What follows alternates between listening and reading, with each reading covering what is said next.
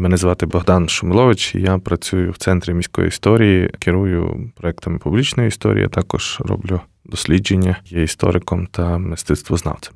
І серія наших розмов буде стосуватися того, як ми бачимо те, що ми бачимо. Це якраз досить цікава е, можливість поговорити про те, що не можна побачити. Та? Тобто режим радіооповідей або подкастів він не передбачає е, переглядів.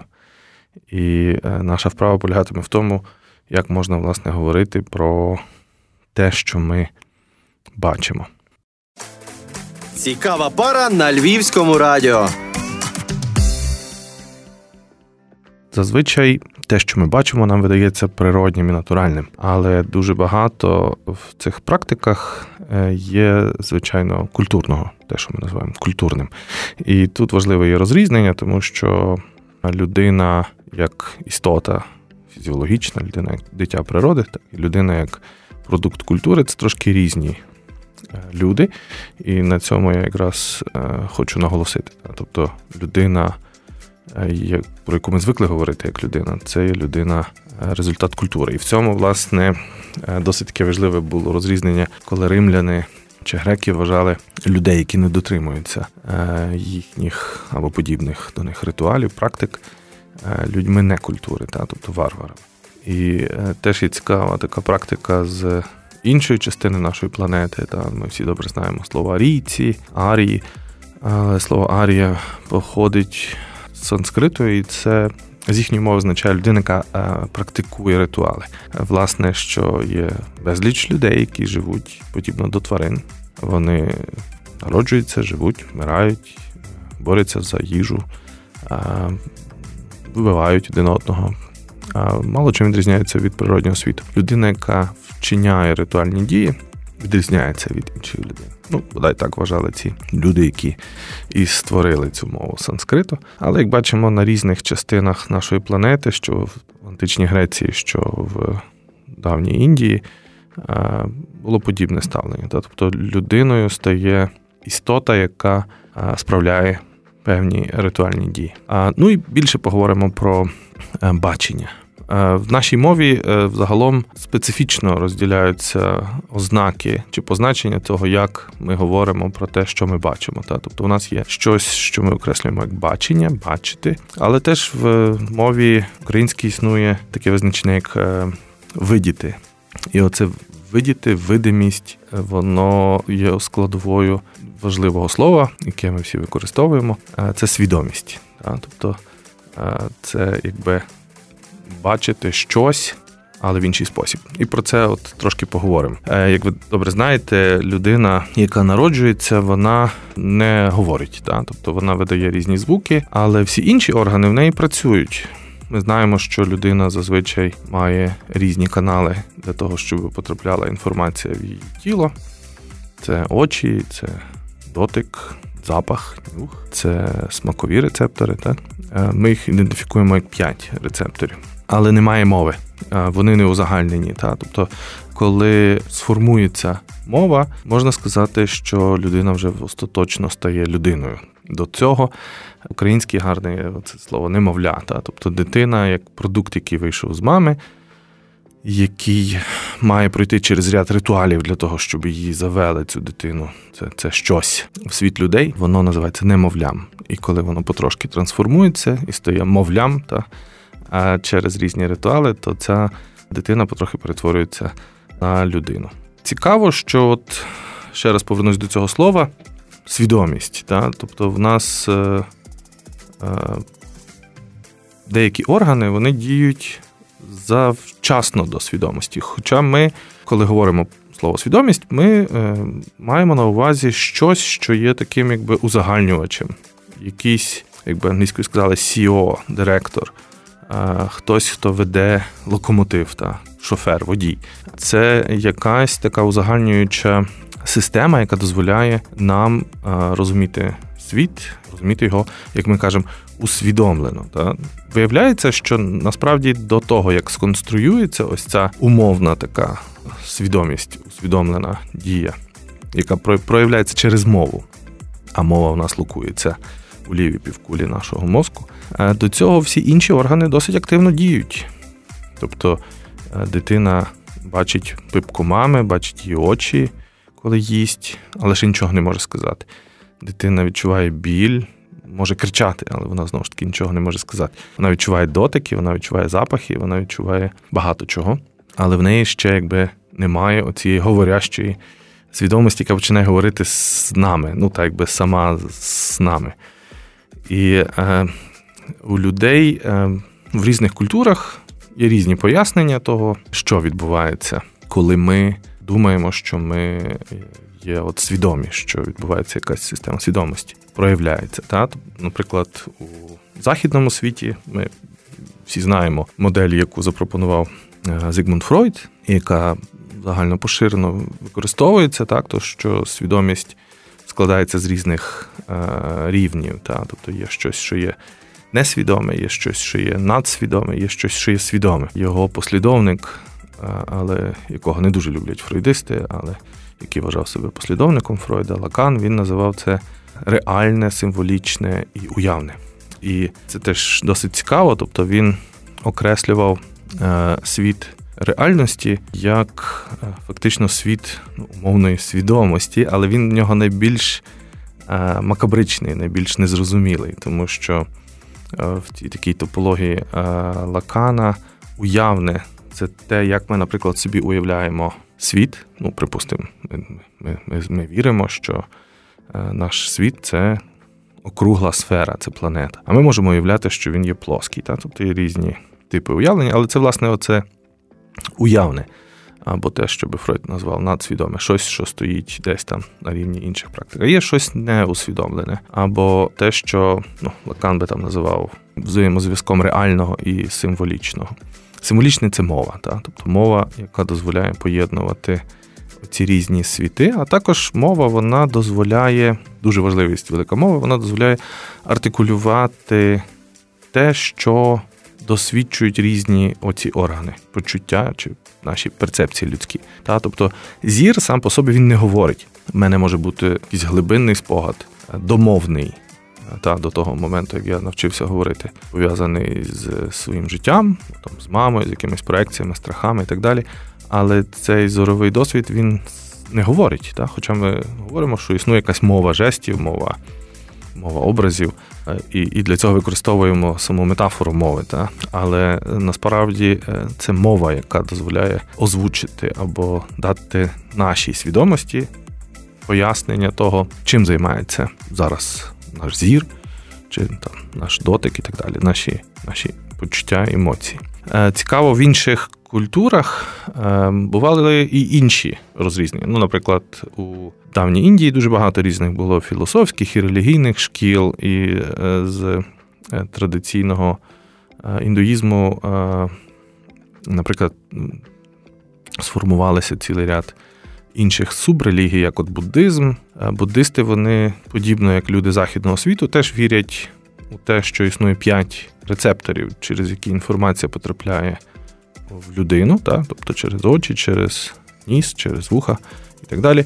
Але е, вони теж вважають, що існує ще шостий. Вони його називають е, віджняна. Це можливість розрізнювати. Воно походить від двох слів. Ві це роз, а джняна це знання. Та, так якби це роз, розрізняти різні знання. І це те, що ми знову ж таки люди західного світу скоріше назвали би свідомістю. Та? І тут виходить такий парадокс, що, наприклад, ми думаємо, що е, різні перцепції узагальнюються свідомістю відповідно мовою. А у нас, у людей.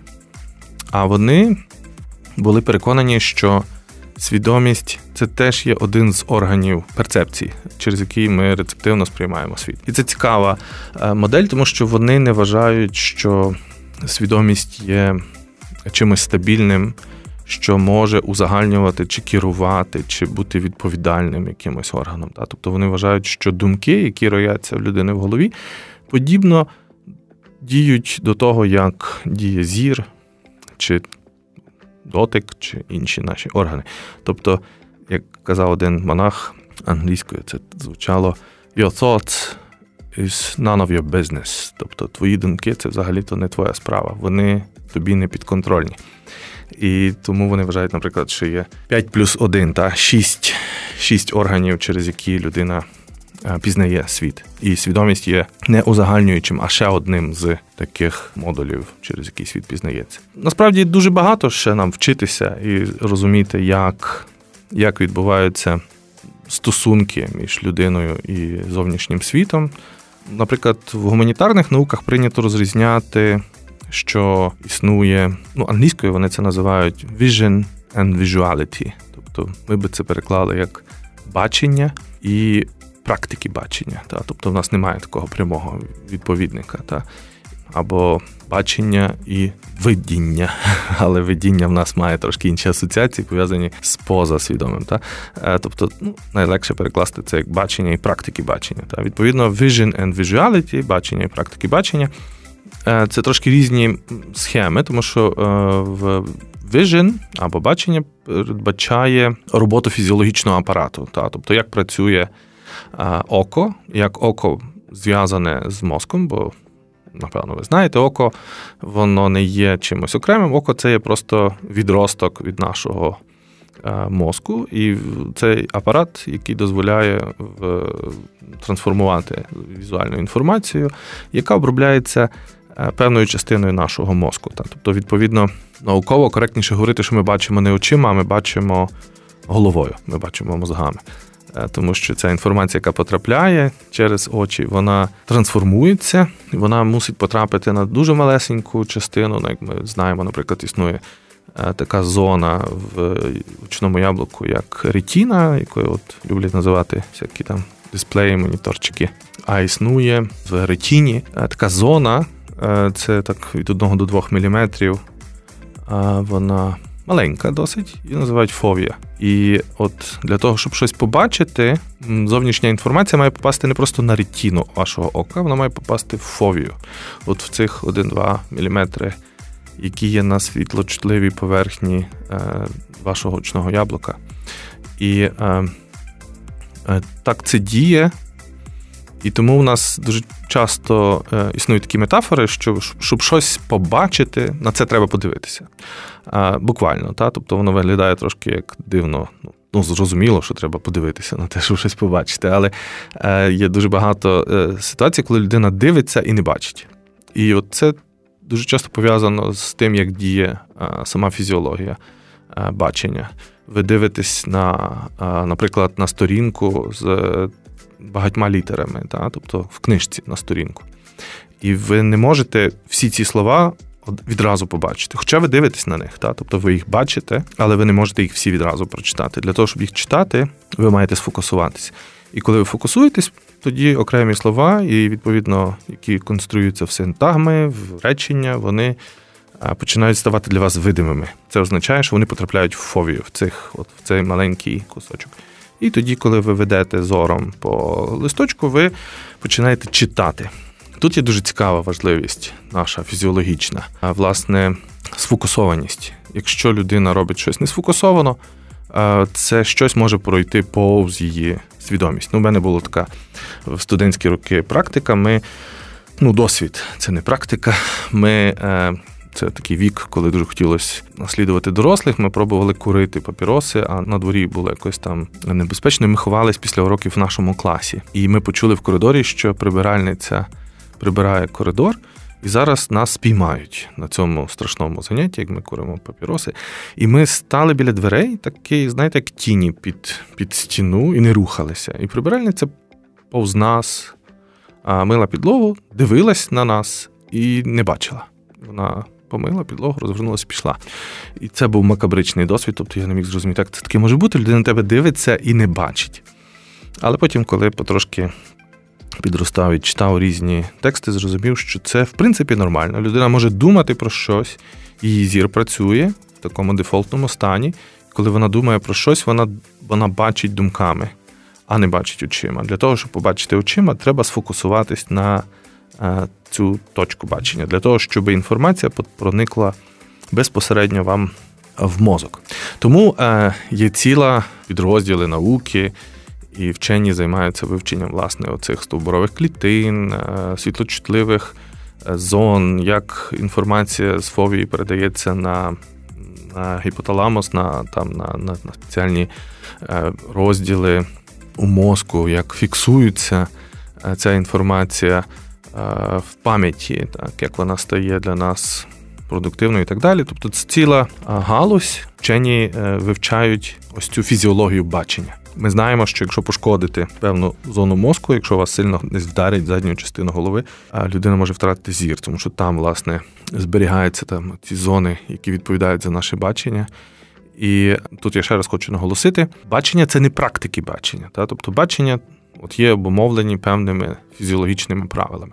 Ну, крім крім них, є ще багато, крім того, що я описав, там, крім фові, рітіни і фізіології такої е, буквальної, біологічної, є ще практики, які пов'язані з тим, як сконструйоване загалом наше тіло.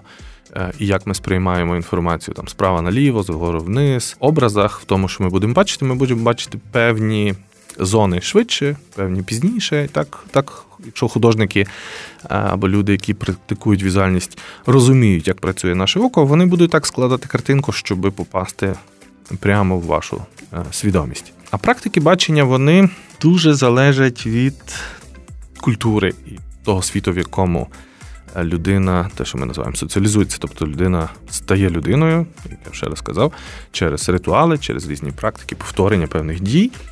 І оце, як ми бачимо, дуже залежить від того, а що нам дозволяють побачити, що ми можемо побачити, як вибудовується система бачення. І оце це називають баченням або практиками бачення. Так? Тобто це є цікаве це розрізнення, яке може бути для вас корисне. Є фізіологія, є е, культура. Ясно, що це досить умовні розділи, тому що коли діє фізіологія і людина, вона в принципі є людиною, якщо вона інкорпорована, введена в якусь культурну е, світ, в якійсь культурній ситуації, то е, ми не можемо сказати, що бачення як фізіологія і бачення як практика, вони можуть бути зовсім розділені.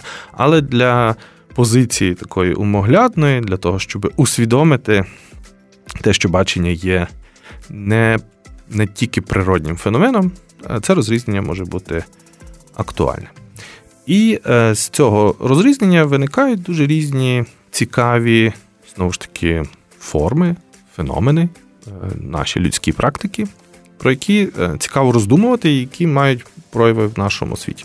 От Про це поговоримо в другій частині нашого, нашого подкасту. Успішні люди це вічні студенти. Вмикай цікаву пару, будь успішним.